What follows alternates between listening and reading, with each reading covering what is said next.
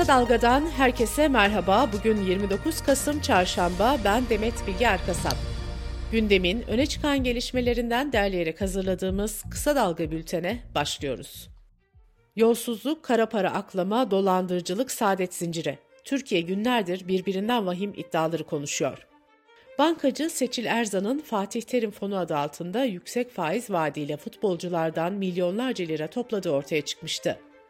Skandalın olduğu tarihte Denizbank yöneticisi olan Erzan şu an tutuklu ve hakkında 226 yıla kadar hapis cezası isteniyor. Erzan bazı sporcuların parasının battığını kabul ederken adı mağdur olarak geçen bazı futbolcuların fazlasıyla para aldığını ve bu kişilerin tefecilik yaptığını öne sürüyor. Soruşturma kapsamında ortaya çıkan yeni bilgi ve iddialar yeni soruşturmalara konu oluyor. Hatta ikinci bir iddianamenin daha hazırlanacağı belirtiliyor. Skandalla ilgili Denizbank'tan da ilk kez açıklama geldi. Bankanın detaylı açıklamasında 20 soruya yanıtlar verildi. Banka özetle olayla ilgilenin olmadığını savundu. Gençlik ve Spor Bakanlığı Teftiş Kurulu da iddialarla ilgili inceleme başlattı. Para trafiği içinde yer alan futbolcular ve bu futbolcuları Erzan'a yönlendiren isimler incelenecek. Habertürk'ten Bülent Aydemir'in aktardığına göre Gençlik ve Spor Bakanlığı geniş kapsamlı bir şike soruşturması da başlattı. Genel olarak başlatılan soruşturmanın bu dolandırıcılık olayını da içerdiği belirtildi. Dilan ve Engin Polat çiftinin tutuklanmasından sonra sosyal medya fenomenleri mercek altına alınmıştı. Ticaret Bakanlığı 600 fenomenle ilgili inceleme başlatmıştı. MASAK ve vergi müfettişleri de olaya dahil oldu. Sosyal medyada gösterişli hayatlarıyla tanınan Tayyar ve Özlem Özçifti hakkında suç işlemek amacıyla örgüt kurmak, bu örgüte üye olmak, resmi belgede sahtecilik, vergi usul kanuna muhalefet gibi suçlardan soruşturma başlatıldı. Ancak soruşturma bununla sınırlı değil. Gazeteci Murat Ağırel, Dilan Polat'ın 4 yıl önce çekip paylaştığı bir fotoğrafta yer alan tüm fenomenlerin soruşturmaya dahil edildiğini duyurdu. Söz konusu fotoğrafta Eylül Öztürk, Şulemsi olarak bilinen Şule Kayatürk, Yavuz Merve Korkut çifti de bulunuyor. MHP lideri Devlet Bahçeli, Türkiye'nin gündemine oturan bu olaylarla ilgili açıklama yaptı. Bahçeli, sahtekar bankacılar, saadet zincirleri, saçlarına dolardan bukleler yapan şaibeli soytarılar milletimizde haklı bir öfkeye neden oluyor, dedi. İçişleri Bakanlığı son günlerde peş peşe operasyonlar yapıyor. Kimi zaman firari şahıslar, kimi zaman silah ya da uyuşturucu kaçakçıları yakalanıyor. İçişleri Bakanı Ali Yerlikaya 81 il genelinde gerçekleştirilen Çember 7 operasyonu ile ilgili dün bilgiler verdi. Bu operasyonlarda çeşitli suçlardan aranan 1034 firari yakalandı. BBC Türkçe'den Fundanur Öztürk peş peşe yapılan bu operasyonların iktidar içinde nasıl değerlendirildiğini yazdı. Öztürk'ün konuştuğu bir hükümet yetkilisi, Cumhurbaşkanı Erdoğan'ın verdiği tam yetkiyle birlikte mafya, çeteler ve uyuşturucuyla mücadele edildiğini söyledi. Aynı yetkili kurumların bir arada çalıştığını da vurguladı. Yetkili ayrıca gri listeden çıkma hedefi için kara paranın üzerine gidildiğini belirtti. CHP lideri Özgür Özel partisinin grup toplantısında ittifak tartışmalarına değindi. Özgür Özel yerel seçim için çağrıda bulundu ve tüm siyasi partileri güç birliğine davet ediyoruz dedi. HEDEP eş genel başkanı Tuncer Bakırhan da grup toplantısında Kemal Kılıçdaroğlu ile Ümit Özdağ arasında ikinci tur seçim öncesi yapılan protokole tepki gösterdi. Bakırhan protokolü kirli ve ırkçı kağıt parçası olarak nitelendirdi ve tarihe bir not olarak düşecektir dedi. Diyarbakır Barosu Başkanı Tahir Elçi katledilişinin 8. yılında anıldı. Tahir Elçi'nin vurulduğu Diyarbakır'ın Sur ilçesinde bulunan dört ayaklı minarenin önünde tören düzenlendi. Türkan Elçi 8 yıl süren adaletsizliğe vurgu yaptı. Faillerin cezalandırılmadığını ve adaletin yerini bulmadığını söyledi.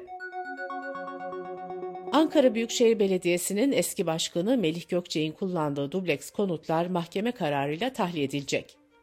Gökçek bu konutları Ankara Büyükşehir Belediyesi'nden 2018 yılında eşiyle avukatlar adına almıştı. Ankara Büyükşehir Belediye Başkanı Mansur Yavaş ise konutların satışında usulsüzlük olduğunu belirterek dava açmıştı. Mahkemede bu yönde karar verdi. Kısa Dalga Bülten'de sırada ekonomi haberleri var. Türkiye İşçi Sendikaları Konfederasyonu Kasım ayına ilişkin açlık ve yoksulluk sınırını açıkladı. 4 kişilik bir ailenin açlık sınırı 14.025 lira oldu. Yoksulluk sınırı ise 45.686 liraya yükseldi. Bekar bir çalışanın yaşama maliyeti de aylık 18.239 lira olarak hesaplandı. Açlık sınırı 4 kişilik bir ailenin sağlıklı, dengeli ve yeterli beslenebilmesi için yapması gereken aylık gıda harcaması tutarını gösteriyor. Zorunlu gıda harcamasına eğitim, sağlık, ulaşım gibi giderler eklenerek yapılan hesaplama ise yoksulluk sınırını ortaya çıkarıyor. Kentsel dönüşümde rezerv alan tartışması ile ilgili Çevre, Şehircilik ve İklim Değişikliği Bakanı Mehmet Özhaseki'den açıklama geldi. Yeni yasada yer alan yerleşim alanlarının da rezerv alan olacağı yönündeki ibare, mülkiyete el koymanın önünü açmak olarak değerlendirilmişti. Bakan Özhaseki ise rezerv alanların boş alanlar veya kamu alanları olacağını söyledi. Kredi ve Yurtlar Genel Müdürlüğü'nün öğrenim kredisi ve burs ödemeleri başladı. Öğrenim kredisi ve burs alan yeni öğrencilere Ekim ve Kasım ayı ödemeleri bir arada yapılacak. Dış politika ve dünyadan gelişmelerle bültenimize devam ediyoruz. İsrail ve Hamas arasındaki insani ateşkes iki gün daha uzatılmıştı. Taraflar arasındaki görüşmelere aracılık eden Katar, ateşkes süresinin uzatılabileceğinden umutlu. Ancak İsrail'den şiddet dolu açıklamalar gelmeye devam ediyor. İsrail Savunma Bakanı insani aranın sona ermesinin ardından Gazze'ye saldırılarının daha şiddetli ve tüm bölge boyunca olacağını söyledi. Amerika'da bir grup yerel siyasetçi, eylemci ve oyuncu Gazze'de kalıcı ateşkes talebiyle Beyaz Saray önünde açlık grevi başlattı. Açlık grevi 5 gün sürecek. İran'ın yarı resmi haber ajansı Tesnim, Cumhurbaşkanı İbrahim Reisi'nin Kasım ayı sonunda Türkiye yapması beklenen ziyaretin ertelendiğini duyurdu. Interpol Başkanı Birleşik Arap Emirlikleri asıllı Ahmet Nasır El Reisi hakkında işkence suçlaması yapıldı. İki İngiltere vatandaşı reis hakkında suç duyurusunda bulunup keyfi tutuklama ve işkenceye göz yumduğunu öne sürdü. Reisi İstanbul'da 2021 yılında yapılan seçimde Interpol Başkanı olmuştu. İnsan hakları örgütleri reisinin seçilmesini kınamıştı. Kuzey Kore geçen hafta uzaya yeni bir casus uydusu fırlatmıştı.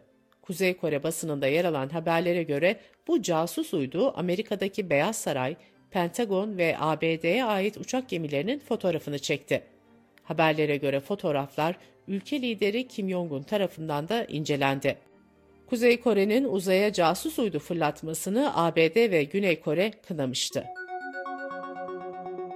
İngiltere'de rutin bir sağlık taraması sırasında bir hastada domuz gribinin yeni varyantı tespit edildi. Hastanın tedavinin ardından iyileştiği belirtildi. Enfeksiyonun nereden geldiği ve insan sağlığına yönelik bir tehdit oluşturup oluşturmadığı incelenecek. 2009'da domuzlar, kuşlar ve insanlarda görülen bir domuz gribi virüsü küresel pandemiye yol açmıştı.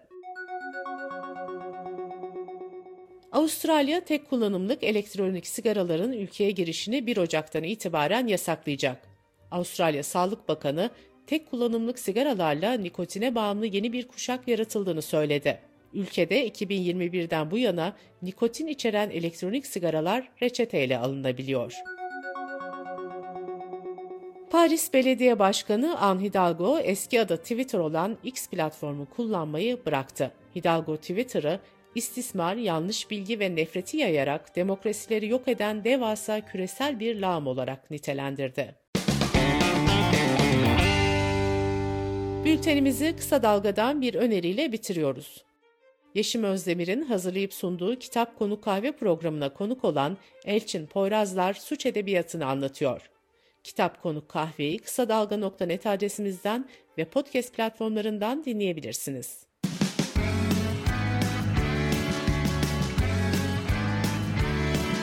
Kulağınız bizde olsun. Kısa Dalga Podcast.